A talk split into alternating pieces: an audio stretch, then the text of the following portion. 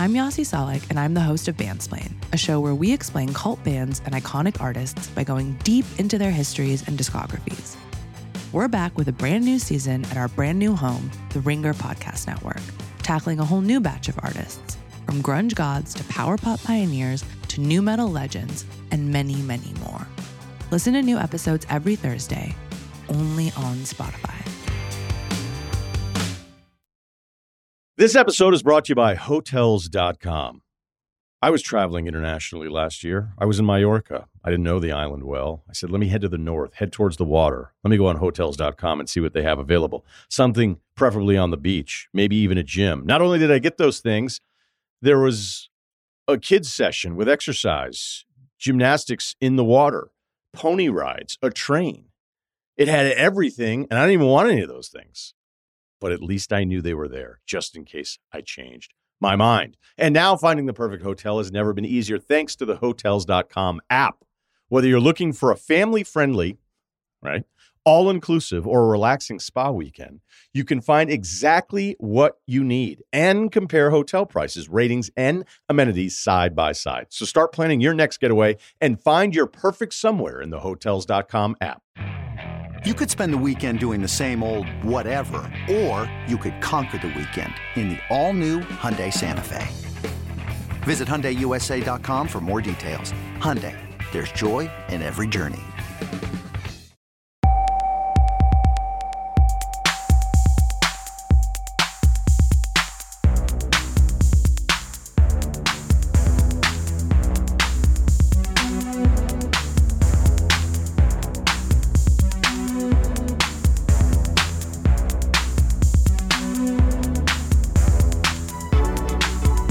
Hello and welcome back to the Stadio podcast. I'm Musa Okwonga. I'm Ryan Hunn. Ryan, how are you doing? I am all right, thanks, man. How are you? I'm good. Uh, I've got to a strange habit at the moment. What is it? I think I've fully caught the Berlin bug. I'm just wearing like all black everywhere. I think I bought this vast black Arsene Wenger style overcoat, and ever since then I've just been like, oh, I'll wear black with that, and I'll wear that, and then all of a sudden I'm just like, yeah, and someone's like, oh, do you wear to Berghain, Musa? Someone else said it. No way. Yeah, yeah, but I'm loving it. I'm loving it. Roll neck, everything's tucked in. I'm loving it. It's a vibe. Yeah. Because you're usually so so bright with the palette. yeah, I've just gone off the piece. I've gone. I've changed, switched up. He's It's changed. all good. Yeah, I've changed. I've changed. After the ah. Manchester derby, he changed. Exactly. The it was like he of- went into mourning. You like, colour of like mourning. the footballing version of Queen Victoria. You can spend the, the next 50 years after the derby in mourning, only wearing black. walking behind United's hearse. Oh my goodness. Oh, no. Oh, no. Oh no. Oh, Wait. dear. We got cooked. Listen, Hey, listen, it happens. wild. happens everyone's got to get cooked some. Everybody's got to get cooked, cooked. Yeah, there's, We're there's too many, there's too many syllables for that We're version. harmonizing now. Uh, it happens, man. Don't worry. Can relate. yeah, hard relate. Hard same. I'm just, you know, relieved of a weekend of not getting cooked. Yeah, yeah. It's always pleasant if you don't get cooked. Yeah. We uh we hope everyone's staying safe and well at the moment. There's Mm, some horrible stuff going on, and mm. we hope everyone, anyone who is around that is okay. Um, Mm. uh, just some quick admin. Wrighty's House this week will be Jeanette and Flo. Uh, so make sure you go and subscribe to Wrighty's House. It's on its own feed now. Other than that, you're doing a piece of Ringer, I heard. Yeah, I'm, I'm writing a piece about growing old gracefully as an elite footballer because there's something, yeah, there's just something about footballers who adjust to maybe their lack of pace and physicality as they get older and how they use that adjustment to serve the team really well. And the focus of the piece actually is Toni Kroos. and I mentioned him before, but he's someone who actually, I've been watching some recent interviews. He really, really fronts up. There's an interview he does uh, when they lose to PSG 1 0, and he's out like in the pouring rain afterwards. And he's talking through and they're dissecting the result, and he's basically like, yeah, we weren't good enough at this, at that. And I was like, you know what, actually, credit to players who come out after very tough defeats like that, very public and in some senses quite humiliating defeats, and really just and just confess like this wasn't good enough and explain exactly why it wasn't good enough. That's not something everyone's temperamentally suited to, but the piece is kind of about that. It's about a realistic reckoning with aging, and I, I don't know, it feels like a a timely thing to write. It's really interesting because someone um, emailed us this weekend asking whether you'd be interested in doing something, and I said that I wasn't going to forward it on out of respect for your great career. Ah, ah, ah. that the ten yeah. So for those who don't get the reference, so Ten Hag, Erik Ten Hag after the game was asked why he didn't bring on Ronaldo, uh, Cristiano Ronaldo, and he said, um, "I didn't bring him on partly out of respect for his great career." So basically, like he said, I don't want to throw this man into the into the firestorm of of the uh, of the Man City Gegenpress. Very odd comment. Not going to lie. There was a lot of very odd stuff coming out of that United performance, to be honest. Yeah, I mean, we'll Um, touch on that yeah. later, but um, Yeah, we will. We will. th- that that didn't actually happen. By the way, we didn't get an email. We I did not. I either forward everything or I say, "Get out of here." I think this is. I don't want it to be mischievous, but there are we do get a lot of emails where I do feel like just responding saying, "Good sir, this is a podcast." yes. Listen. So today we're gonna we're gonna focus on the two derbies, Mm. the uh, North London derby and the Manchester derby. We're gonna focus on those two. We're gonna touch on a little bit of other stuff to do with the Premier League and just jump around Europe a little bit. Mm. But we want to start with the horrible, horrible news out of Indonesia. Of Yeah, yeah. at the time of recording, I think it's it was the last number I saw was 174 confirmed Yeah. deaths at, after crowd unrest. East Java, a derby between Arema FC and Persebaya Surabaya. Mm, So the context of this is that's such an intense rivalry. Shout out to the Guardian for some great reporting. Such intense rivalry that Persebaya fans are not actually allowed in the Arema Stadium. It was the first win for Persebaya in that stadium in 23 years. So like massive tension. So fans go down onto the pitch after the game. Many more fans join them on the pitch. Then what happens is this is the aggravating factor. Police let off tear gas within the stadium, which is contrary to FIFA guidance. Fans start panicking. There's tens of thousands of fans on the pitch at this point. Fans start panicking, run towards very narrow exits, and then all hell breaks loose. Some fans are trampled to death. Some fans die of asphyxiation, either in the tunnel or it's stated by some fans from asphyxiation through the tear gas itself. So the whole thing is just an absolute horror. It's an absolute horror. so sad. Yeah, just awful. Just awful. Oh, just a horrible, horrible situation, and sending out all the love to anyone who was affected by that, and all of the families of all the victims and stuff. It's just horrible. Mm. There was a game on Sunday in France as well. Toulouse and Montpellier got stopped momentarily, reportedly due to a release of tear gas on the pitch. Tear gas specifically is such a dangerous weapon to use in Mm. A crowded environment. I mean, anywhere, but especially in a crowded environment. We've seen numerous outside of football. We've seen numerous situations escalate to a to a level that they really didn't need to, despite them obviously not being great situations in the first place. Mm. The release of tear gas into a into a crowd it's just such a horribly dangerous thing to do. You know, the thing, uh, the key word there is escalation. You know, when you have a game like this, obviously there's tension already. yeah, Um, just given the surrounding context we learned at before, there's already tension with it.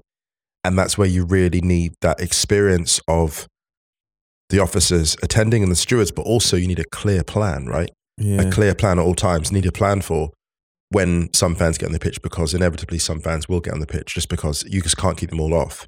You know, player protection and then just open up all the stadium exits and let people just flow out. Get the players down and then let, but whatever, whatever, but whatever the but whatever the kind of plan is, there needs to be some clear. I don't know what do you call it, a chain of chain of command or something, because clearly this is a situation where it just gets away from the officials and the stewards. in situations like that, the the priority has to be de-escalation, and we see Mm. far too many times that it's it's actually the opposite, and it's so dangerous because you're dealing with very highly emotionally charged, potentially aggressive fans in this Mm. case. Yeah. but you're you've got body armor and weapons and a tactical unit, Mm. and it's just not. I don't know. It just it just it very quickly turns into a battle when it shouldn't be. I think Yeah, yeah, situations like this, and it's just such a it's such a tragedy, and it's just so sad. Absolutely, absolutely. This episode is brought to you by Thomas's. Thomas's presents Pondering the Bagel with Tom. Oh, the paradox of the bagel! Tis crunchy yet soft, tis filling yet has a hole, tis a vehicle for spreads, but only travels from toaster to plate. Thomas's, huzzah! A toast to breakfast. I think we begin in Manchester, don't you? I think that's right. Yeah, I think that's right. So headline obviously Manchester City six, Manchester United three. A hat trick from Phil Foden and a hat trick from Erling Haaland. Um, Manchester United won the second half. Yeah, but also this scoreline does not reflect. Nothing about this scoreline reflects nothing about the stats even reflect the dominance. I was 54% uh, possession for City, Mm. 46 for United. That doesn't reflect what happened in this game. This was the opening half hour of this game was absolutely spectacular for Manchester City. It Yeah, was unbelievable. The speed they were moving the ball through gaps. You know, it was so strange. It was difficult to blame individual Manchester City United players for what was going wrong because they were overwhelmed as a team. Mm. This is the thing about what City were doing. United clearly came to play football, right? You have an Eriksen, McTominay midfield. The amount of times they were just bypassed, spectacularly so. They just went around United routinely. And it, this is not even a kind of specific criticism of individual players and like, you know, pressing because they had their plans. But I really honestly think this was a key moment where the sheer speed of what City were doing was just impossible for United to get there because it wasn't like they didn't have a plan. They had a pressing plan, but I just don't think you can train. How do I say this? Like Erik Ten Hag clearly had a plan, right, for Mm. City. But it was like whenever the plan arrived, City were gone two, three seconds before. And it was that simple, actually, in many cases. They were all spectacular. Like Grealish didn't get an assist, didn't get a goal, but he was brilliant. This is what he was signed for, for um, Manchester City. And some will criticize Grealish doesn't score enough. Grealish's role in this game, as it has been in previous games, is to break lines, is to switch play, is to keep the ball high up the field and not lose. A bit like Samir Nasri did for um, City a few years Yeah. back. Get the ball high up the, high up the pitch, stretch the play. And the way they stretched it, you know, it was, I actually tweeted, and not trying to, I wasn't trying to be facetious, maybe a little bit, but I was just like, Phil Foden has a hat trick and he's arguably not even close to being man of the match. Like, you know what I mean? Like, just because That's how good. That's how good City were. that's how good City Yeah. were. And this is, and I, I talk this way to give credit because this was as spectacular a footballing demonstration as I've seen from them in a long time. And at this point, at this specific point on that form, they're the best team on the planet, I would say. Yeah, when they when they when they're on it, they are so Yeah. on it. When they click, nothing. Yeah. Yeah. when I was watching it, the main thing that stood out to me was just the pure lack of visible weakness, I suppose. Right. Absolutely. And, yeah. and City have always felt like they've had that in some in some aspects. They Mm. they've they fixed it. They fixed certain things, but then occasionally there may be like last season we said that the thing that might not get them over the line in the Champions League was playing a direct and actual number nine because I think that it just I mean, we're repeating stuff we said, but it will get them over. It, it really matters for like five games a year, Mm. you know? But as we've seen now with Haaland, who I'm sure we'll talk about, it takes actually a lot of pressure off Man City, I think. This has been the most intriguing thing about Haaland, I think, is that it seems to free everyone else up because Yes. they know that, uh, like, Gundogan could come in and sit in the deep midfield role for Rodri, who's missing, I love you mentioned this. and I was can going to just mention this. essentially focus on being Gundogan. I thought I was going to I was going to mention like this. A, being like a false nine. I was going to mention this. Yeah, it takes the defensive pressure off. So now ha- what happens is when you remove Rodri, it weirdly almost helped them because it was like if we don't have a Rodri there, we have to be fluid. Yeah. we have to be fluid and keep the ball moving because our defense is just not to lose possession in certain areas. But it's a testament to how good Manchester City were by the fact that without Rodri, Manchester United still couldn't find a way No, to just go direct through the midfield, and they could have done. And there was a there was a point actually that I think um, I think it was highlighted on Match of the Day where Marcus Rashford gets the ball in the centre circle and he has space to turn and drive at the Man City backline. He's basically in acres of space. He just gives possession back to Manchester City.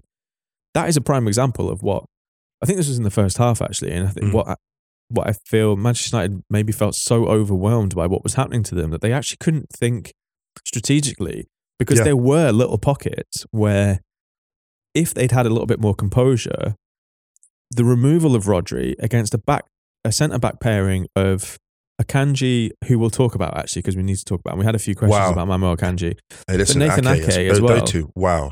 but those two haven't really played that much together. I'm not, Mm. I'm not sure if they've played at all. Um, That's the first time Stones they've has been in together, I there, and obviously Ruben Dias has been in- in there. But that is a, an inexperienced pairing. Let's say they're not inexperienced individuals, but it's an inexperienced pairing, That's fair. Yes. and that's an opportunity. So that even in a game like this, where Manchester City probably could have had like ten, hmm. really, Yeah, yeah. They could. have. and and I know the X, you know, everyone's just like, well, the XG actually says three point three two, but if, but you know, they could have done better with a lot. of opportunities. Yes. There were still opportunities for Manchester United to drive at City early on in that first half when they did get out. That maybe they don't go in four 0 down. But you know what happened though? This is the thing to really emphasize with the, the misleading thing about the possession stats and all the rest of it.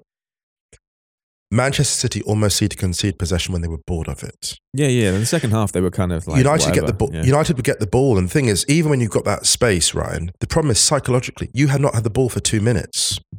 You haven't had the ball for two minutes, so when you get it, you panic because you're not used to it. There was a point that United went through a few years ago where they were really having struggle uh, with their wingers to finish. Right, their wingers were snatching at chances. It's because they were getting so few. Mm. And the same thing again here with United. So often, like City had the ball and did what they wanted with it. There was one point actually, I think it might have been early in the second half when it's incredible one touch out of defence. It goes from De Bruyne to Haaland. Haaland plays it to the flanks, and they all go up and join them. And it's such a fast counter, and it could have been a counter to a goal, but instead they slow the play down, rotate it, and it comes round again. I'm just like, whoa! Like they're playing fast or slow and they're doing whatever they want with it. And to be honest, I almost, when I saw the pass count at the end of the game, I was I almost didn't believe it because it felt like City had the ball for three times as many passes, but it wasn't. It was because the passes were actually longer. And this is the funny thing about it. With Pep, with Pep's Man City, uh, Pep's uh, Barcelona, a lot of it was characterized by really, really, really short passes. With City, it's almost like he's taken that short passing and just stretched the passes. So now instead of like five passes, they're like 15, right? They're just as quick, but they're just like over a longer distance.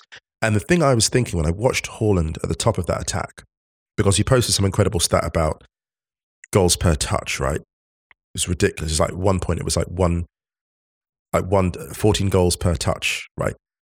So 14, 14 goals, 14 touches per goal. Not quite, quite that good. But I remember thinking, watching Man City with Haaland peak fitness and peak form and then playing like this is basically what it looks like when the Death Star is like fully operational. Like this is it's very rare you see peak Man City, but this is actually this is it's this is not far off peak Man City. Do you remember? Um, it's interesting that you pull up the Death Star analogy, which, uh, just for the record, there's a tweet of you saying it around a decade ago. I rec- I think it was after City played Gladbach in the Champions League a couple of years ago. We were talking about their process, uh, uh, similar to almost like a constrictor. Mm. The way that they move the ball around and they kind of trap you, and they switched it. I think they scored a goal against Gladbach where they were really pressing them on the left hand side. And they just kept the ball for ages, switched it to the right, the back post. And Gladbach was just like, "What do we do? We don't, you can't deal with that." Yeah, yeah, you can't get out, can't get out of Using here. that same analogy with Haaland, what I think they do now is because they have such an instant way to hurt you that doesn't require 30 odd passes, like Pep says. You remember in Yeah. Pep's whole thing, you need 27 passes or whatever it was. Yeah, yeah, You can only have full control of the football pitch when you have 27 passes. Uh, yeah. Some wild, what is it like fourteen or whatever? Yeah, some wild amount of stats. Yeah, But now with Haaland, they don't have that. They, they No. well, they don't need that. They can hurt you in an instant. It kind of reminds me, using that same analogy with the constrictor, of when like pythons just chill and they wait for their prey to wriggle. Do you know what I mean? Yeah, Because it's actually yeah. like if you're going to wriggle, it's going to be worse for you. And they're just kind of like I'm That's easy. exactly That's what right. giving possession back to Manchester United was like on Sunday, because they were like, we're four 0 up. We actually don't need to do shit. yeah, it's true. It's You true. get Antony score this absolute wonder goal. There's a, there's a couple things I want to mention. The first thing about um, the python just chilling. There was a moment where you saw the python chilling. Sorry, find me another football podcast that says, I just want to go back to the python chilling for a second. Yeah, yeah. So, so like, there's a bit when Haaland, I think it was at three or four nil, when Yeah. uh, when United get a shot off, and Haaland just turns around. He's like telling everyone to calm down, and he's like, and that's four 0 up. He's going, listen, like, control the tempo of this. Even at four 0 we need to shut this thing down. He's like, if we play fast like they do, they'll get back into this. And I thought it was really interesting in terms of him calling for a control of game tempo, right? Like, and how integrated he is in the team already. Uh, the next thing to talk about with um, Antony and and helping the team. Look, this is the thing; they were just so far apart, all of them. It's actually difficult to signal out uh, to single out an individual that was unusually bad because all over the field, every single United player was just outmatched. And this is the thing: there was a lot of talk before the game about um, the failure to bring to start Casemiro, and I always thought, well, there must have been something in training that's happened that he thinks that Casemiro is not ready for this yet. Maybe there's a conditioning issue, maybe it's fitness. I don't know what it is, but you know, not starting Casemiro in a game like this, it signals the desire to to play City at their own game. But actually, that was never going to work. That was just never going to work. In a, in a, in a, you know, Manchester United are three years away from being able to play City like that on the front foot and get away with it. They really are. Like, and actually, maybe most teams in in most teams in the Premier League are, unfortunately. So yeah, this was a this was a hard lesson. Most teams, most teams, this was a hard lesson for um, for United, no question. I mean, it was, but I think it's a lesson that they've had already this season. Yeah, yeah, yeah. Um, and I think dealing, I think it's very like judging Manchester United on how they perform against Manchester City. I still think is a little bit. It's like it's not really where you want to grade the where you want to be grading them. I think Mm. there's there's a slight difference because I know a lot of fans will be like, "No, come on, it's a derby." Like, hang on a minute, and I get that. Mm. I do get that. Mm. But I, I remember, you know, even when Arsenal were losing, for, for, speaking from my experience as a fan, like when Arsenal were losing, like you know, I don't know, five 0 or whatever to Man City, which they might still do this season, by the way. Um, it was a bit like, yeah, I get it. It's really, it's really annoying to watch, and it's a real like, it's a real downer. But it's almost like uh, using F1 as an analogy. It's kind of like when you hear, you see drivers get overtaken, they're like, that's not our fight today.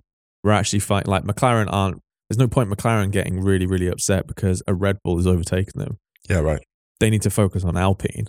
Yeah. You know, that's the battle. That's the level exactly. exactly. And I think for Manchester United, it's Champions League. So it's Spurs, it's Arsenal. And I mean, you know, if you look at that, they've already got a result over Arsenal, which is a good Mm. thing. It's teams around them and teams who are below them. That's the thing. Like Liverpool and, and, and, and it's a real the real the real gut punch for Manchester United is that the two teams actually that they probably shouldn't grade their performances on are the two teams that they hate the most in the league. Mm. So like Liverpool and Manchester City. Now weirdly, Liverpool this season are obviously we'll maybe talk about them a little bit later, but even know so, I still Yeah. think that Manchester United just need to worry about everyone else and compartmentalize this result, take as much as you can from it in terms of like, right, these are the levels. Because this, I think, is what Arteta did with, with Arsenal's poor results against City. It's like, this is the level, actually. Mm. Let Yeah. this be a lesson to you of where we're trying to get to. Don't worry about it because we're not yet there. We're not there yet. And actually, if I think this this stuff around Ronaldo wasn't there, I think it would probably be a lot easier for Ten Hag to relay that message to the players. Do you know what I mean about process and learning and stuff like that? Yeah. I think when maybe Casemiro as well is a little bit of a tricky one because you've got an experienced thirty year old who's won a load of Champions Leagues, has cost a lot of money, and he's not playing. Mm. And maybe he doesn't fit. Maybe tactically, here's the thing. Like maybe, maybe, but then why maybe it doesn't work. money? well, yeah, absolutely. But I this- mean, but- this is. I'm, I know I'm throwing out a little. bit This sounds like a little bit of kind of like, hey, United fans, don't be don't be too down about it because it's gonna fucking hurt like hell that result. But what I'm saying is, I've seen a bit of a talk about like, is Ten Hag doing? Is this the? Is Ten Hag the right guy? And I'm like, don't be asking that after a defeat to Manchester City at their place. Mm. Also, the stats about all the Manchester United managers since Sir Alex Ferguson have lost their first derby at the at the Etihad. You know, but also Can I be honest Manchester as well? United, Manchester United have had some joy there. Can I be honest? If he'd sat deep, and here's the thing as well. Exactly. If Ten Hag had got, if Ten Hag had gone there, having spent quarter of a billion, they spent quarter of a billion since the defeat to Brentford, and they'd gone to the Etihad Is that how and sat deep on a counter punch. They sat deep to counter punch. Is I think it, I think it's since then. It's like they spent hundred on hundred on uh, Antony. Antony. 60 odd on Casemiro. I think that is since the. Um, I don't know if it's. I don't know. Sorry, let me, correction. I don't think it's uh, that No, I much. think since, Antony signed after Brentford. I think they both signed after Brentford. So it's 160 after Brentford. Not not that. Yeah, Wild. but still. So, what I would say is this: if they'd gone there and sat deep and counter punched, there would have been a lot of frustration about not playing like a big club. Mhm. So he can be accused of. I don't think overconfidence is there. I think overconfidence is a bit strong. I think he can be accused of. Perhaps this was a premature step. Uh, perhaps there was an element of, yeah, it was premature. I think it was premature to think you can go there and play that style. It was a bit like when Pep tried to play that way in 2016 Mm. um, without the fullbacks he needed, and just got got cooked by by different teams because he didn't have the style of player he needed to execute. And now he's got Walker, it's very different, and Cancelo, it's very different. But anyway, uh, credit to Manchester City and to Guardiola and to Haaland. And you saw his Well- father. You saw his father celebrating in the stands. We did. No, and he got meant- he got left he got left hanging big time on a high five. Oh, who left out? Yeah. Ages when he was Like, reaching for- across. I was just like, cut away, camera, cut away. Li- like this is horrible. Cut away, cut away. Why are they still showing this? He was hugging someone. He had his hand up, trying to high five one of his other friends, and they left him hanging for so long. So I mean, there, there was a lot of joy. There was a lot of joy in that stadium uh, among City fans, has to be And said. A couple But of yeah, things I want to talk about quickly. So we had a Yeah, few yeah. questions. We had a load of questions from about Haaland. We had a load of questions about um, uh, De Bruyne. A lot of questions about like, you know, this alien, this robot, this he's not human. Haaland kind of thing. It's just like, yeah, he is. He's just really good. Like, come on. Like, I mean, he is, Um, he is, he is stoppable. We saw that in the Bundesliga. He is he stoppable. is stoppable. Yeah. Hey, listen, Premier League tax. Farmers League. Premier League tax. Listen, do you want to hear some stats? Listen, listen. Riser Slouten says? Haaland in the Bundesliga, 0.92 goals per game. Haaland in the Premier League, 1.75 goals per game. He's on course for 66 and a half goals this season in the Premier League, Erling Haaland. And the scary thing is, is that I can't see the rate slowing down. I mean, I know it will, but I can't see I can't see where. down. Right, Do exactly. you know what I mean? Like, I can actually, like, it's obviously going to slow down. Erling Haaland is obviously not going to score 66 goals in the Premier League this season. But At the same time, But- isn't isn't isn't he? he might score 70. That's the Do you, remember when Messi got like 90 goals in the calendar year and just Messi just never stops? And, and no, we don't really talk about it enough. If you think No, about listen, it's honestly one of the greatest single seasons or single calendar years from any player ever. And it was just kind of like, yeah, Yeah, he, like well, we got better 80 talk- the year before. So Messi just went interstellar like 91 because he's like, oh, I've got to score more goals. And he just did it. He just did it. Yeah. Also, though, Kevin De Bruyne is on course for 38 league assists. His pass, his For the pass second for the second goal, is Oh unreal. my he hits it on the run. So I was sitting with a shout out to my uh, teammates. Uh, well, my my former teammates. I used to play with uh, SFC Inter. We were out with them watching a game with the Unicorns uh, on a friend's clustered around a friend's smartphone watching the game with his unlimited internet on his incredible deal. Don't know, Philip. I don't know how he got that deal, but it's unreal. So watching watching this game on, on and um one of uh, our centre backs, Conrad. Conrad's like the pass that he plays as a centre back, right? It's like Varane is kind of screwed there because he sees the ball coming across, he lofts it. The way that De Bruyne hits it on the run, it gives him no time to adjust. He sees Haaland making So one run, but the ball, the moment he sees him making the run, the ball's off the ground. It's like you have to pick your poison. Do you go for the ball or attack the run in behind? And the moment De Bruyne hits that cross, he's doomed. The delivery on that. Yeah, but also the thing is, this isn't a goal that City scored last season because the, the the thing that that's happening with City at the moment goes back to what we were talking about before about them being a little bit free. They don't have Mhm. to be as precise to hurt teams because the way that Haaland moves, how dynamic he is, and how physical he is, Yes. the how sing, how many people he operates singularly, Yeah. means that actually Kevin De Bruyne can play that pass, whereas last season that's probably Phil Foden stretching for that, and he's not making it. And he allows him, that's the thing, because he's not involved too much in the build up play, um, well, he can be. I mean, he's good at the build up. He because to- he's- he he's great allowed to be ex- two great assists. Well, I wanted to get into, I wanted to get into that actually because there's a lot of talk about that. But um, no, no, you're absolutely. So what what's happening is he can do the build up play. It's just that it's Mhm. not his prime responsibility. But when he has to, there was a moment when he drove that ball across, that incredible ball for Foden. Um, so good. I So saw that and thought to myself. I was talking to a friend and I said, "This is what it must have been like if Stuart Pearce was ever unleashed, like in the final third. Do you know what I mean? Because like just the, I was like, that's basically Stuart Pearce. The power and the accuracy on the left foot. I was like, he rips it. You know, this is the thing about City, right? They've done many things. You know, like the, you know, like um, the Golden State Warriors brought back the three. Well, they, they didn't bring it back, but the three ball, the three point shooting. The Golden State Warriors just made that like a thing which was to be respected beyond anything. Like the three point shooting. We, it's not they didn't they didn't originate that. The Houston Rockets in the modern era were also like big three point shooters, but the Golden State Warriors really made it the kind of the, the marquee thing to do. What Man City have done for the driven square pass, coaches all over the world must be thankful because it was a kind of a thing that was an art form that got maligned for a long time. I think it was like put it in the air, put it in the air, but the way they hammer this ball, They hammer the ball across the six yard box, and that we see it time and again. And it's such an old school skill, but the way Mm. they execute it, especially Haaland, and I want to give credit to his playmaking there because I think there's a danger in his goal scoring exploits of losing the other parts of his game. But he's so well integrated into what City and what City do is an outlet pass and a counter. Um, he holds the play up. He lets the tempo slow down. He doesn't. He's not just like gunning it all the time. This is the thing. He's not just some kind of like rampaging. I actually wish he was. I wish he was just a kind of rampaging buffalo. Then it would be easier to stop because it'd be like, okay, he likes to rampage. No, this this buffalo, this python likes to chill, as you say. Mm. This is why he's dangerous because he's so good at like stop start. He's so good at regulating the ball, and he's he's just highly intelligent at that too. So yeah, yeah. And we've gone Really- very long on the on on City and Manchester United, but we also need to big up Manuel Akanji because I think Yes, that yes. I'm I there's two things with with this. I think it highlights how good a centre back can be when you're not having people just running at you all the time. Akanji's ceiling is extremely high, Mm. and I think that what you're seeing is a player who has gone into a a different environment, but obviously a you know it's a different ball game that Manchester City are playing a lot of the time, especially with the finance and you know all of that kind of stuff.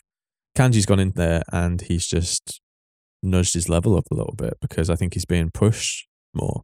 Well, it's the irony. Dortmund, for, for all their defensive challenges, have some really lovely Yeah, defensive players. Yeah, like yeah, yeah. Zag- Zagadou is a beautiful footballer. Just needed a bit more. Um, I think it was. I think Dortmund's problem has been seniority. yeah. And the Zagadou thing, Just in terms of like the injury, and the same with the Kanji actually as But well. there's also even even even when he was fit, there was an issue. I think Mm. of just the seniority when you need that kind of um, senior partner in in the defense to bring you along, and he didn't really get that. Um, but yeah, I'm really happy for Akanji and Ake as well. Ake brought the ball out beautifully a couple of times. Yeah, really, really good. So um, really fixed some problems so- there.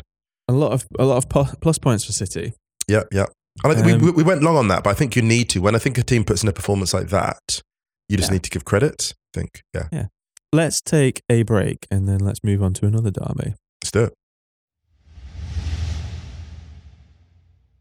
This episode is brought to you by Jiffy Lube. Cars can be a big investment, so it's important to take care of them. I once got a car that I started out with 25,000 miles on. I got it to over 200,000 miles because I took care of it. You know how you take care of a car? You take care of the maintenance, the oil, the brakes, all that stuff. And if you don't, you can have a car just completely fall apart. When your car needs maintenance, head to Jiffy Lube. They provide automotive excellence at speed. Get your oil change, brakes checked, tons of other multi care services. It's all done by expertly trained technicians who actually care about taking care of you and your car. Jiffy Lube, car more. To find coupons and start an instant online estimate, visit jiffylube.com. This episode is brought to you by Hotels.com. I was traveling internationally last year. I was in Mallorca. I didn't know the island well. I said, let me head to the north, head towards the water. Let me go on Hotels.com and see what they have available. Something preferably on the beach, maybe even a gym. Not only did I get those things, there was a kids' session with exercise, gymnastics in the water, pony rides, a train. It had everything, and I didn't even want any of those things but at least I knew they were there just in case I changed my mind. And now finding the perfect hotel has never been easier thanks to the hotels.com app. Whether you're looking for a family friendly, right, all inclusive or a relaxing spa weekend, you can find exactly what you need and compare hotel prices, ratings, and amenities side by side. So start planning your next getaway and find your perfect somewhere in the hotels.com app. Oh man, I'm not gonna lie. Until about two minutes into stoppage time at the end of the game, I found the North London derby extremely hard to enjoy. I did not. I was so nervous, and I think this is so. Arsenal three, Spurs one. Uh, a very good performance from Arsenal. Mm. They even survived their traditional little wobble against Spurs, where they gave away a penalty. Harry Kane scored it. Other than that, though, I think that this is a really encouraging thing for Arsenal to take away from it. Is that I was actually chatting to Tayo Popoola on Friday. Shouts to Tayo, uh, and he, he- you know, we were both kind of having a little bit of a like, oh, I'm scared about the weekend. But I was saying I'm actually a little bit less worried about being hurt defensively this time because I just think Saliba can shut down Harry Kane. He's outstanding. He kind of did. In fact, Saliba kind of shut everyone down. Saliba did that thing that centre backs do when they're really dominant, is that they start making an impact in the final third. Sorry, They just keep nut- advancing up the field. Yeah, he nutmegged someone in his own box. in his own box. in his own box. The I think personally, I know there are a lot of big performers, but I genuinely think Saliba was was player of the match. I would agree with that because his impact, yeah, his impact on the game. Arsenal was so good going forward, and that's fine. They created chances. They just, I think Arsenal totally deserved to win the game. Spurs had one chance where Aaron Ramsdale made a really good save, but I think it would have been given offside if it had gone to VAR. Um, Mm. There was a touch onto Richarlison. Richarlison was in an offside position when that touch happened, and then I think he would have been given offside. Mm. Um, that and one other chance where Kane smacked it just wide from way out on the right hand side. Those were only really the two chances that I can remember Spurs having in the first half before the penalty. Can I say I was I was surprised at how much better Arsenal were than Spurs. Like I really thought they were significant. Ah, this is I yeah yeah. yeah Yeah, I mean, because let's, do you want to do you want to go there? Do, you, do Well, we need yeah. to talk about the individual goals and stuff? I mean, everyone would have seen them by now. They were great Well, goals. I would just well, it wasn't even the individual goals. It was just the fact that like Arsenal got what they wanted. They got the possession they wanted. They got the Mm. territory they wanted. They created the opportunities they wanted. If you look at all the um, just to quickly refer one more time to the Manchester derby, the concerning thing for United was that every single one of the City goals was uh, a deconstruction of cities of uh, United's tactical plan, whereas United had to feed off scraps, spectacular goals, penalties here and there. You know, Arsenal's goals were structured Mm. they were structured and they were and they were different. You know, there was you were scoring from distance or you're um, coming in from close range, and then you had players like Martinelli. And Martinelli, what I love about him, he talked about freedom in the previous uh, segment, talking about in the derby, playing with freedom. The thing about Martinelli that's so great is that he is allowed to proceed almost as if stats don't matter.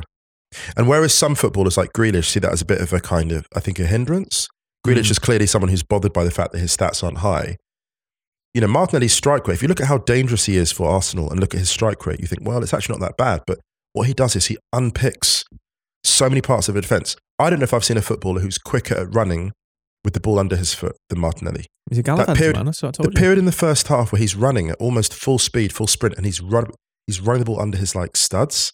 Mm. like- This is the thing, like Arsenal's ability to change gear and seize momentum whenever they wanted it in a way that Spurs couldn't. And we've talked before about Spurs' um, lack of a creative midfielder that progresses the ball. Someone like uh, a Kovacic, someone like, and I was always concerned when I saw that midfield of Bentancur and Højbjerg, the centre mid. I'm like, you, a Champions League, a, a championship winning midfield, a Premier League winning midfield, it needs a player more in the mould of a Kovacic or to do Kovacic or Kante type things. And they don't have that Spurs. And I mm. know they couldn't get Malinovskyi in the window because Atalanta said we're not selling, but they do need that type of player there to open teams up. And it just felt like Arsenal had Arsenal had five or six players in their front six that could do that at any one time. And that I think was the key difference. And then and can I say finally of all, just for Xhaka, a big shout out for him because. oh my god. just you know, it, Xhaka's performance and his what renaissance almost. It's been beautiful to watch, and I'm really happy for him. I'm happy that he's now he's showing them what I always was raving about with Gladbach when he did it there, and I'm so glad he's now become Gladbach Xhaka. That's like it's my dream to see that for him, and I'm really happy for him. We said this before, but he came out of All or Nothing with the award for best rep, I think, or best rep impu- improvement, let's say, Mm. because he just came across so well, and you actually saw. I think. I mean, obviously, you don't see everything with those kind of shows, but I think you saw why numerous managers really, really rate him and really trust him. Mm. Like straight after the opening goal, getting everyone in a huddle, even though Erde- uh, Ødegaard is the captain, Xhaka is basically a captain. Mm. And that focus and that kind of awareness now, because he's not, because he's in a he's in a midfield that is looking really, really balanced, and he's essentially doing a role which minimizes his flaws, Mm. or minimizes his flaws being exposed, and maximizes his qualities. He can actually focus on being a leader as well. Mm. The th- the thing that I really love about this is that he doesn't shy away from what happened a few years ago. He references it. Yeah. And he's just like, it's really great to to hear, you know, I've been, he said after the game, I've been here seven years and what happened three years ago to think that it, it can be where it is now. You know, I never would have thought this. Do you know what I, I really like about it in a, in a, in a bit of a, Idealistic. Yeah, maybe. It's just actually so many times in football specifically, we look at one situation with a footballer on a football pitch and it's just like there is nothing that is going to change anyone's mind from that. Mm. Do you know what I mean? But you mentioned it's like Hollywood actors. You mentioned this kind of idea before, but like you'll have those actors or comedians who go through a really tough run, Yeah, yeah, yeah. and then they just get like a someone believes someone believes them again. I mean, Yeah. like remember John Travolta was completely out of the loop till Pulp Fiction came along, and then Yeah. it was like, and he was back. It's like that. You really, and there's some people you kind of, and It's you know, like- Xhaka, he wasn't playing his best, but there are some man, there are some players that you do root for actually. Yeah, and also Uh, you. Yeah, I think it's easy to forget. This was a guy in his early mid twenties. Yeah. people grow. Like there's a lot of growth that takes place around that time, and I think that as an individual, he's really matured, and he's so many people would have been out of there. It's very rare to be a footballer that comes back from the brink like that. Like that's an incredible mental strength. You know, yeah, because you know footballers, it's ruthless. You know, look at um, elite footballers like the Whitewater Rapids, right? Mm, once you go under, it's very hard to get your head back above that. And I think, you know, you can actually look at the amount of footballers who've done that. I, I can't remember many examples out of my head where a footballer for an elite team, a leading team, high profile team, has gone that far under and come back. I think maybe Jordan Henderson, actually. yeah, yeah, maybe, yeah. He's- I Jordan also Henderson's- it- and who showed a willingness to want to do that there and not just bounce. And Because it's no, that's a very different thing. I think that, that that's a very. It's not an easy thing to do because I mean, it's you you you got to up. and it's no you're coincidence. people. It's no coincidence that those are both midfielders Mm. who play that kind of self sacrificial role, who do jobs that a lot of people tactically won't understand. I include myself in that. Like, I'm not trying to say that I'm wiser than the average football fan. I'm really not. What I'm saying is that There's a lot of the times when wiser than the average. Just a lot of times in football, when you watch, um, you watch players do certain things that only those within the dressing room understand, Mm, and sometimes only those within the coaching staff understand. A bit like Grealish's criticism that he's getting now. Like, mm. Grealish is clearly doing things for uh, City that are working extremely well. That if you look at the, the stat breakdown of what he's meant to be doing, outstanding. But people lose patience because the stats aren't filling up with uh, assists and goals. And Xhaka had that problem. And it's just really good to see him at the heart of something, you know, quite exciting for Arsenal. Let's talk about Spurs a little bit. So Yes. I don't think the red card changed the game at all. No. I don't think it changed the flow of the game. I don't think it really. I don't think it changed massively the way that Spurs were playing. No, I don't think so either. I can understand why some people are a bit annoyed that it was a red. Uh, I think it's it's more dangerous than it looks. That ta- tackle, it's way more painful than it looks. I, I thought actually Taylor, Taylor refereed this really well. I actually I thought, thought, he did I, quite I, well. I thought he ref- I, wanted fine. to, I wanted to just mention totally that. Fine. I wanted to just mention that because sometimes refs don't get the credit. Yeah, but I thought yeah. Anthony Taylor, considering the context of this game, this is one of the most important North London derbies in a while. In terms of not only the, um, in terms of the investment that both teams have made, right? Mm. Like they're teams that they've got enough depth to make a really good run at something this season. But Whatever also, whoever, in. whoever Yeah. won the game would have finished the day top. Did that makes sense? So it felt like a really important derby, and Taylor came into all of that, and I thought Mm. acquitted himself really well, um, including the red card, which ended, which, which had not been a very good afternoon for Royal anyway, to be honest. No. Um. So let's talk about Spurs very quickly. We've talked a lot about Spurs so far about maybe the the results masking the actual performances, Mm. And that there is an issue there. The thing that was holding it at bay were the results. So the only drop points they'd had in the league were Chelsea away and West Ham away. Two games which, to be honest, if you get out of there with a point, especially for Spurs against West Ham, which is just a horrible fixture, they hate each other. like, Mm. and Chelsea and Spurs are not friends either. Those are the only games that dropped points in the Premier League this season. And I think that this was probably the first game where their performance, what's the word? They maybe got what they deserved, actually. Yeah, yeah, yeah. Well, the absence of Kulusevski is also huge. It was massive. Huge. I have to. We have. We have to say that. Yeah, yeah. But Son, Richarlison, and Kane as a front three is It's not a clown show. No. it's pretty decent. Yeah. You know, if you're going to play the way that Spurs are going to play with the wing backs, the back three, and then that front three, which is outstanding. And I thought Richarlison was really, Mm. really good. Actually, I mean, he delivered kind of what I was expecting. Mm. Combative, smart, good movement. I just think didn't have enough service really, but he caused trouble in vital gaps, and the ability to find him, I think, was crucial uh, in this game. And it, it was a strange thing because I don't think Spurs' front three really failed them. Actually, Mm.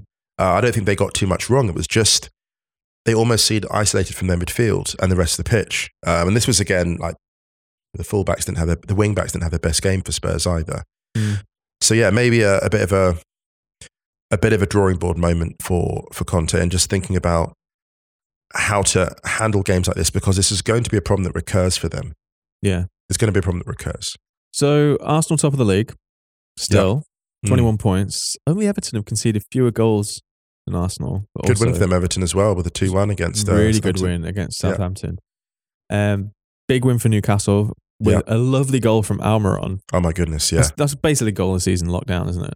It's basically think- done. He clattered. It's basically done, isn't it? You might as well just like not bother. Just like, no, no, it's going to be. Fucking uh, Mac Allister from Brighton's just like, what the fuck? we have seen really? some I had it delightful down, goals. and now I'm like, Well, we'll get to Brighton in a sec, actually. yeah, we will do. But yeah, an amazing goal, and impre- that's probably I think the most impressive I've seen Newcastle this season. They were really good. Yeah, uh, Chelsea with a last minute winner over Crystal Palace thanks Conor to Conor Gallagher. Gallagher. Oh, Hashtag narrative. A great goal. no celebration. I know. Well, you know, just he's a, he's a polite boy. Respectful, yeah. Debut goal for Aubameyang as well. Yeah. Yeah. West Ham beating Wolves 2 0, which cost Bruno Lage his job. And uh, I don't think he can have many complaints about that. Wolves have been a tough watch for quite a while. Yeah, yeah, that's And they've spent a lot of money as well to be that much of a tough watch. yeah. Maybe we'll pick up a little bit more on Wolves when they name a, a successor. Yeah. But talking of successors, well, actually, before we do, Leeds nil, Villa nil, a very fiery game, and uh, probably my so far my my shout for the uh, no fucks given red card of the season from Luis Sinisterra, who was on a yellow and was just like, I'm just going to dangle my leg out for no reason. To feel something. It wasn't even existential. It was just more of a like a fuck around and find out yellow, you know. and uh, he found out, and he was off. Feisty game. This it was a good game to watch, but uh, yeah, I think both teams would be uh, a little bit kind of annoyed that they didn't get the points, especially Villa because Villa Villa were really good actually compared to what Villa have been like recently. They created so much. I Mm. think Steven Gerrard would be a little bit more happy out of the two. But Jesse Marsch was afterwards was just complaining about them slowing the game down. Like, come on, come on, Jesse, come on. Uh, anyway, Liverpool three, Brighton three, and we need to be quick on this because we're running super long and we've got loads to get through. So and I feel I feel bad we're running quick on Yeah, this because know. but, you know, th- can I say okay? So let's just be. You know, if we give if we just blast it for five minutes of pure praise, we can do it. blast it for five minutes of pure praise, Musa. Yeah, okay. Let's okay. Here's what gonna let's do it. You're gonna leave that in, aren't you? That should be a new segment, right? Musa's five minute blast of praise. Okay, do you know what? Songs of praise, blasts of praise. Reverend Okwonga's blasts of Props praise. of praise. That's Props what we're of going to praise, call it. yeah. Reverend Okwonga. Okwongs of praise. Okwonga's of praise. okay, so but we I have just to record them on a Sunday night. absolutely, can I say Sunday sessions? This Listen, Sunday Should I put sessions. some like choral music in the background? you should. Can I say, listen, huge shout out to Brighton for what they did at Anfield. 3 3. And I, so I, fucking good, man. I- I- here's the thing I even love the fact that they got the late equaliser because that gave them the last Mm. bit of catharsis. It was much better that they went, because it went 2 0 up, then it was 2 1, then 2 all, then 3 2 down. I'm really happy it ended up 3 3 with them getting the equaliser as opposed to being pulled back to 3 3. And here's why. The way that Brighton started this game, the first 20 minutes in particular, were absolutely spectacular. The level of Brighton's quality, it was like they're playing a home game. Yeah. And it was like it wasn't Liverpool. Like Brighton scored twice, and in that time, Liverpool barely had enjoyable possession. The tactical, the planned Trossard in the front two alongside Welbeck, spectacular. The fact they've lost Cucurella and they feel like they've almost improved, and this is not disrespectful to Cucurella, let me be very quick, like to say that. Solly March, outstanding. Webster, outstanding. Like this, Veltman, all these players just interchanging, interlocking. Like it was, it was magnificent. They were 2 0 up against Liverpool at Anfield, and it was utterly deserved. This wasn't some counter attack, you know, catch them on the break, catch them high. No, it was like, no. no, we're going to converge and encroach on the edge of their box, and we're going to play through them. This was spectacular from De Zerbi in his first game. It was absolutely spectacular. It's so good, man. Honestly, and this was a glimpse of what to expect.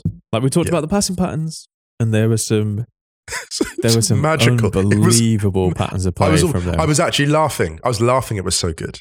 Like anyone who's using this as an excuse to start talking about Trent's defensive ability needs to just save it for another one because, well, first of all, I'm kind of bored of that conversation anyway because I just think it's people. People do this; they find this one thing to pick on, and that's just it. You know, Hmm. over and over and over again. Right. Liverpool have problems that are structural systemic problems in that team. Like we've sort we've talked them changing a lot of parts at once. Yeah. Um, you know, it just it, it's a strange one because you have like Mo Salah. You know, he got a great assist actually for Firmino. Mm. Not out of the loop, but a little bit maybe isolated. You've got the midfield is is is is suboptimal, and this was the first game. Actually, I'm going to be honest about this, Ryan. This was the first game, and I know that Liverpool has plenty more football to play this season. This was the first game where I watched them and thought, I'm not sure they end up top two. Like you know, as in the, you know, as in what I mean by that is, and it's not to knock them because there's lots of football to play. Watch them, I thought to myself, there's just some very, very, very good teams ahead of you in the queue, yeah. and you're in a season of transition. This is not a knock on Liverpool. They're in a season of transition, and maybe there are too many things to fix in the next few months for them to come top two. I'm not sure who the the second team will be, and I think it will be City that win because City look extraordinary, right? Like even with some of the hiccups we've seen defensively from them, particularly against Newcastle, I still think City win the league. But if you say to me like, who is the second place team? It's the first time I watched Liverpool and thought, you might actually. Um, I'm not saying they won't be Champions League. I think they'll, you know, but it was the first time I saw them and thought you might actually struggle. Just the way that Brighton impose themselves, because it's one thing Look, it's one thing playing against Liverpool at Anfield and getting like a, a couple of goals on the counter.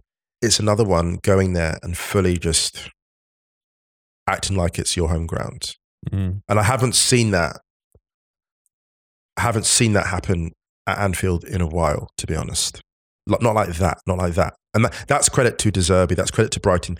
The speed that he's picked up the reins, and this is credit to the recruitment at Brighton as well, because like he's an incredible coach. We knew this before but just watching the control and watching the joy, actually. And I, I think I'm really happy for Brighton as well because this could have been a season where it's like, oh my God, we're mourning Potter. But whatever they achieve this year, it's going to be fun. You know, we talked about how um, when they fired Chris Hughton and brought in Graham Potter, it was like Southampton firing Nigel Adkins and bringing in Pochettino. Yeah, yeah. De Zerbi is Koeman because after Poch, Koeman took them to two successive finishes that were higher than what Poch took them to at Southampton. Which is wild. People don't often remember that or think about that, that he actually made them better. Um, but this is again credit to the work that Potter did, the groundwork, credit to the Brighton players, spectacular. Um, could almost name all of them. And even Sanchez, who had like one mistake, had a great redemptive moment with a great save from Trent late on.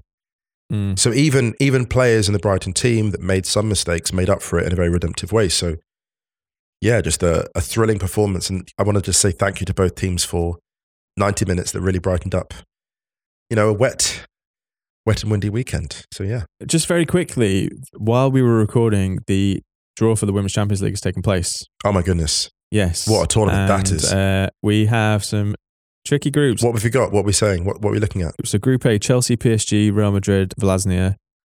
Group- That's horrible. Yeah, Group B, Wolfsburg, Slavia Prague, uh, St. Pölten, Roma. Group C is Lyon, Arsenal, Juventus, Zurich. And Group D is Barca, Bayern, Rosengård, and Fika.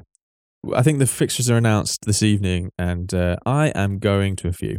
I'm going. Group- I'm just decided I'm going to go. I'm going to go. Group A is, is brutal, Ryan. Yeah, it is. Yikes, yikes. We need to talk about a couple of things very, very quickly. So uh, let's just have a look and see if we've got any questions. Let's do it. Right, let's do, let's use this to talk about Serie A super quickly. Chris Sibbons is Rafa Leao the best player in Serie A right now? I think he's in for a shout. No, it's Kvaratskhelia. Oh, yes, you're right. Actually, It is, it is. Closely followed by Anguissa. Closely followed by Anguissa. Mm. Actually, you could argue that maybe there are like three Napoli players who are top three in, in Serie A. Mm. You could argue that.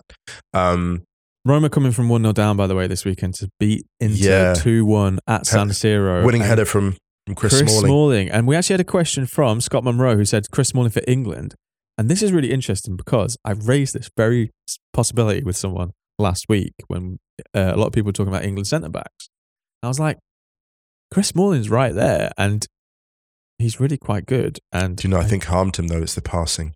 maybe, but I think he'd be a good one in the squad. Oh, yeah, I think, if- I think, if I England- think so. If England are going to persevere with a three, there's space. Actually, I think I think that's really you know what. First of all, that's a great shout. I think. Look, I mean, when when Smalling was at United, it was interesting because Mourinho had him passing to the fullback so often and never had him playing forward. And it's funny because being coached by Mourinho, Mourinho has a funny thing where he coaches you once and you think he doesn't really fancy you, right? because of the way he uses you. Then he coaches you again, and he gives you freedom. Mm. You kind of saw it a little bit with Mkhitaryan, where he was like, "Oh, like he really enjoys having this guy in his lineup, despite like not having him giving the the best platform before." And uh, that's a great shout for Smalling, and that's a great win for Roma. Uh, I think they came from behind actually in that game too. Yeah, yeah, they were one 0 down. Yeah, really a really impressive. good game by the way. To be honest, there were some great games in Serie A. derby. Milan The Derby Empoli. dello, the Derby dello Jose. Yeah, Derby della Jose. Although He Derby wasn't really there, was he? Because he was uh, Derby della Mourinho sounds even better, Yeah, yeah. actually. Um, he was in the car wasn't he in the car know, yeah, outside? yeah, yeah, yeah. um, sharing foot pics on his Instagram again. only, He's a only, he's only such a. He's such Only- a yeah, he is man. A so there was um, he's naughty. there was uh, a great win for Milan over Empoli, the three-one Mm. win. Uh, four goals coming basically at the end of the game in after ninety minutes. Uh, but yeah, the, Napoli got a great win over Torino, three-one. Really good win there, solid. Atalanta got a really good win. I think one 0 I think it was for them over was it Fiorentina. Um, and the Juventus showing signs of life. They had a three 0 So yeah, Serie A just a great league. Uh, Yeah, good win for Juve. Great That a much needed win. Actually, that's Yeah, their first really win since they beat Spezia two 0 in August in any competition. Anything you want to touch on elsewhere? We've I know we've skipped around a little bit this week. just Lewandowski's goal for uh, Barcelona against Mallorca, and just really happy for Balde doing well there as um, uh, a left back. It's a tough role to fill uh, Mm. as, as a fullback for Barca, but he's doing really well. Lewandowski got a beauty, and this is the thing: the goal that he scored, the nature of it. It just goes to show like what an elite striker can do, and Barcelona are looking good. Uh, Yeah. One thing I want to mention quickly: um, obviously, we could talk about Real Madrid. They got the draw. Benzema hit the crossbar with a penalty. But one thing to talk about very quickly: just in Germany, I think it's worth having a quick chat about Germany before we bounce. Yeah, uh, big shout out to Köln who beat Dortmund three two uh, in Really win Köln. there. But Great win there. Was- And do you know what? They did really well, I think, because you could look at the breakdown as the stats here and think, like, oh, Dortmund should have won this game. But Köln just had this. Uh, they, they, It's the they- resilience. It It's the resilience. resilience. In the past, games like this, you kind of expect them to just Capitulate. it a bit. Mm. But under Baumgart, they seem to have this inner, uh, like this, uh, this little bit of an additional inner strength that I think they can just- hang tough for a long time. They really 'cause- can. because yeah, they're- do you know what? Dortmund- they- they- do you know what it is? They are now. They are now a very, very difficult team to beat. Right. Yeah. Cologne. Like they've only lost once this season. Top three are the only other sides in the Bundesliga who have only lost one game this season. The Bundesliga this year seventh. is do you really know good. It's fucking wild. Like Union lost 2 0 to Eintracht on the weekend. It's a big Very win deserved. for Eintracht. Yeah, yeah, yeah. But Freiburg won uh, 2 1 against Mainz, which means that they're level on points at the top with Union. They're only second on goal difference. Bayern obviously absolutely hammered Leverkusen on Friday, and they really needed that result because they've not been that good for a little bit, Bayern. Although, to be honest, I think beating Leverkusen at the moment doesn't really tell you that much about your football team because they are struggling. Do you know, here's the wild thing about the Bundesliga, right? You just mentioned that uh, Dortmund have lost three times in eight games. They're only two points off the lead. Yeah, no. This is the thing, and this is my one concern for Dortmund, I would say, right? It's going to come down to firepower this year. Yeah, yeah. And they're they've- finishing. Yeah. And they're- Donyell I mean, Malen, obviously, Malen's finishing yeah. has been suboptimal. Again, more pressure on Moukoko. They lost Sebastian Haller obviously because of his recovery, and we just you know still fingers crossed that he comes through all that all good and hope he's doing okay. But you know, just they brought Anthony Modeste in, and Yeah. that's that's a very like a temporary. well, all in. Here's the thing. I was. I put it this way: all injuries are awful, right? Yeah, and there are some that are particularly awful. And for Dortmund on and off the field, I just thought they can't catch a break here because Haller would have been Yeah. abs- the way So they play good. would have been perfect. Yeah. As a profile of striker, the accomplishments he has, and those players like Malen and Modeste, they're very good footballers. They're Mm. just not what he. They don't bring what he brings. Mm, And there's another universe in which Haller is playing for Dortmund, and I think scoring freely for them. I think Yeah, he works I for them in that system. So yeah, Yeah. a real shame. But but they're still hanging tough. Union's still top and deservedly so. Um, um, shout yeah. to Werder Bremen beat Gladbach five one, oh, Werder. They, they, and uh, Marco Rose is doing a decent job at RB Leipzig. Uh, two for Werner, uh, two for Nku- uh. He's on his way to Chelsea. It looks like. Apparently so. Um, in, yeah, But then will yeah. he be back at will we will he be back at RB Leipzig in a couple of years? Who knows? Who knows? Who can say? Who knows? After Chelsea, after Chelsea win another Champions League. Oh. can say? um, and then uh, Hertha drew with Hoffenheim. Schalke lost at home 3 2 to Augsburg. Um, but yeah, uh, the Bundesliga is super fun. Super, super duper fun. Um, I think we're probably going to have to leave it there for today. I think that's right. Uh, but we're back on Thursday, Champions League stuff, and maybe we can touch on some other bits and bobs there. But um, yeah, hope everyone's staying safe. Well, don't forget to check the Stadio Outros playlist on Spotify. Speaking of which, playing out on Q, the voice of Q, the 12 inch mix. Hell of a Anything you want to add, Moose Bongo? Nothing further. I'm all good. I'm all good. I think we've forgotten something, but I, it doesn't matter. There's always something. This is football. There's Hey. always something. Good thing about this, there was another podcast. Exactly. Hey. Uh, much love, everyone. Don't forget to check Righty's house up on Tuesday afternoon, evening, and we'll be back with you on Thursday. See you then.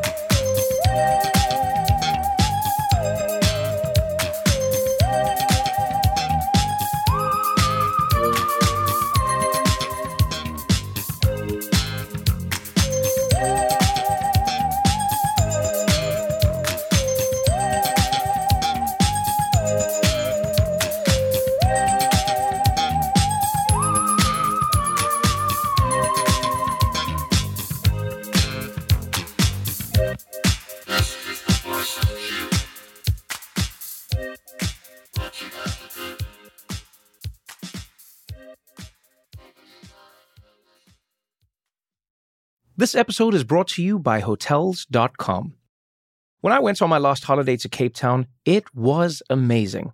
My friends were there, the weather was phenomenal, and most importantly, the food was fantastic. But one thing I struggled with was finding the right places to stay. You know, all I want is a great bed, a fantastic shower, and breakfast that doesn't end at 8 a.m. I'm on holiday, I'm still sleeping. I also like ease, and the Hotels.com app easily helps me to find a perfect hotel for every trip. Whether you're looking for a family friendly getaway or a relaxing spa weekend, on the Hotels.com app, you can compare up to five hotels side by side. Now, why would you want to do that? So you can see prices, amenities, and star ratings. And best of all, you don't have to switch back and forth between options. See? Ease. So start planning your next getaway and find your perfect somewhere in the Hotels.com app today. This episode is brought to you by State Farm. You might say all kinds of stuff when things go wrong, but these are the words you really need to remember. Like a good neighbor, State Farm is there. They've got options to fit your unique insurance needs, meaning you can talk to your agent to choose the coverage you need, have coverage options to protect the things you value most. File a claim right on the State Farm mobile app and even reach a real person when you need to talk to someone. Like a good neighbor, State Farm is there.